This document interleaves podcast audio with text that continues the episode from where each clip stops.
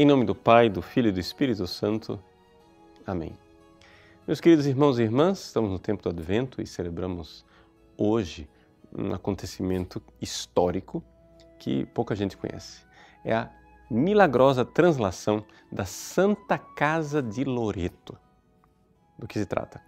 A casa onde Nossa Senhora recebeu o anúncio do anjo e onde Jesus foi criado lá, a Sagrada Família em Nazaré, esta casa foi venerada pelos cristãos durante séculos e séculos.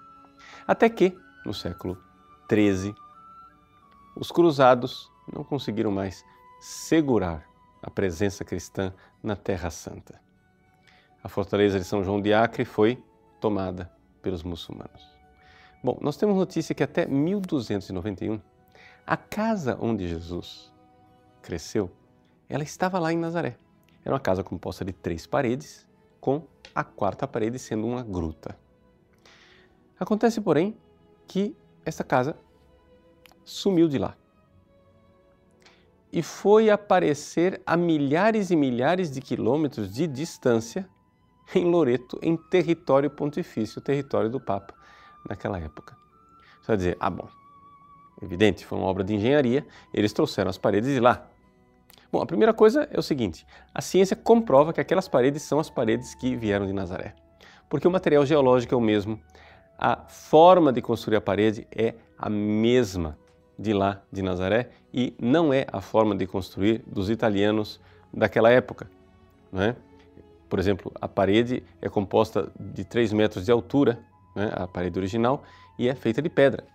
De uma pedra que não existe na região de Loreto, também porque em Loreto não se construíam casas de pedra, mas de tijolo, porque ali não há pedreiras. Mas comprovado, não é, que aquelas paredes são realmente as paredes originárias de Nazaré, feitas em Nazaré e não desmontadas e montadas em outro lugar, alguém poderia dizer, aventar a hipótese absurda de que existisse um gênio de engenharia daquela época, que pegou essas 3 paredes inteiras, colocou dentro do navio e depois trouxe para Loreto, na Itália. Mas o problema é o seguinte, esse gênio de engenharia usou sua genialidade só lá, na Terra Santa. Por quê? Porque essas 3 paredes aterrissaram na Itália de uma forma mais desmazelada possível. Ou seja, as paredes foram colocadas metade em cima de uma estrada e metade num barranco. Ninguém, em sã consciência, construiria uma casa ali, no meio da estrada. Segunda coisa, não há alicerces. Os alicerces estão lá em Nazaré e medem exatamente, tem a mesma medida das paredes que estão em Loreto. Como é que um engenheiro genial coloca uma parede no chão sem nenhuma preparação do terreno?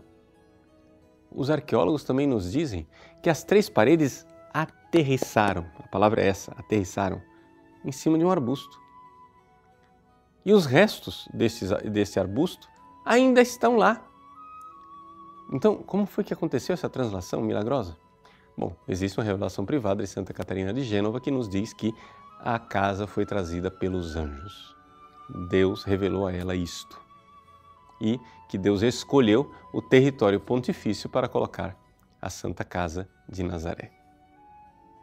O fato é o seguinte, comprovado que cientificamente as informações são absolutamente maravilhosas, o que é que nós podemos tirar espiritualmente disso? O Verbo se fez carne e se fez família. E havia um lar, uma família, um lugar onde aquela Sagrada Família viveu e conviveu. Deus, com seu zelo, se preocupou de resgatar aquelas paredes e salvá-las dos bárbaros que estavam invadindo. Se Deus, com tanto zelo e amor, salvou as paredes de Nazaré, onde viveu a Sagrada Família, com que zelo e amor não salvará a nossa família, a minha família e a sua família. Agradeçamos a Deus por esse zelo e esse amor e invoquemos a Virgem Santíssima de Loreto, que interceda pelas nossas famílias. Deus abençoe você. Em nome do Pai, e do Filho e do Espírito Santo. Amém.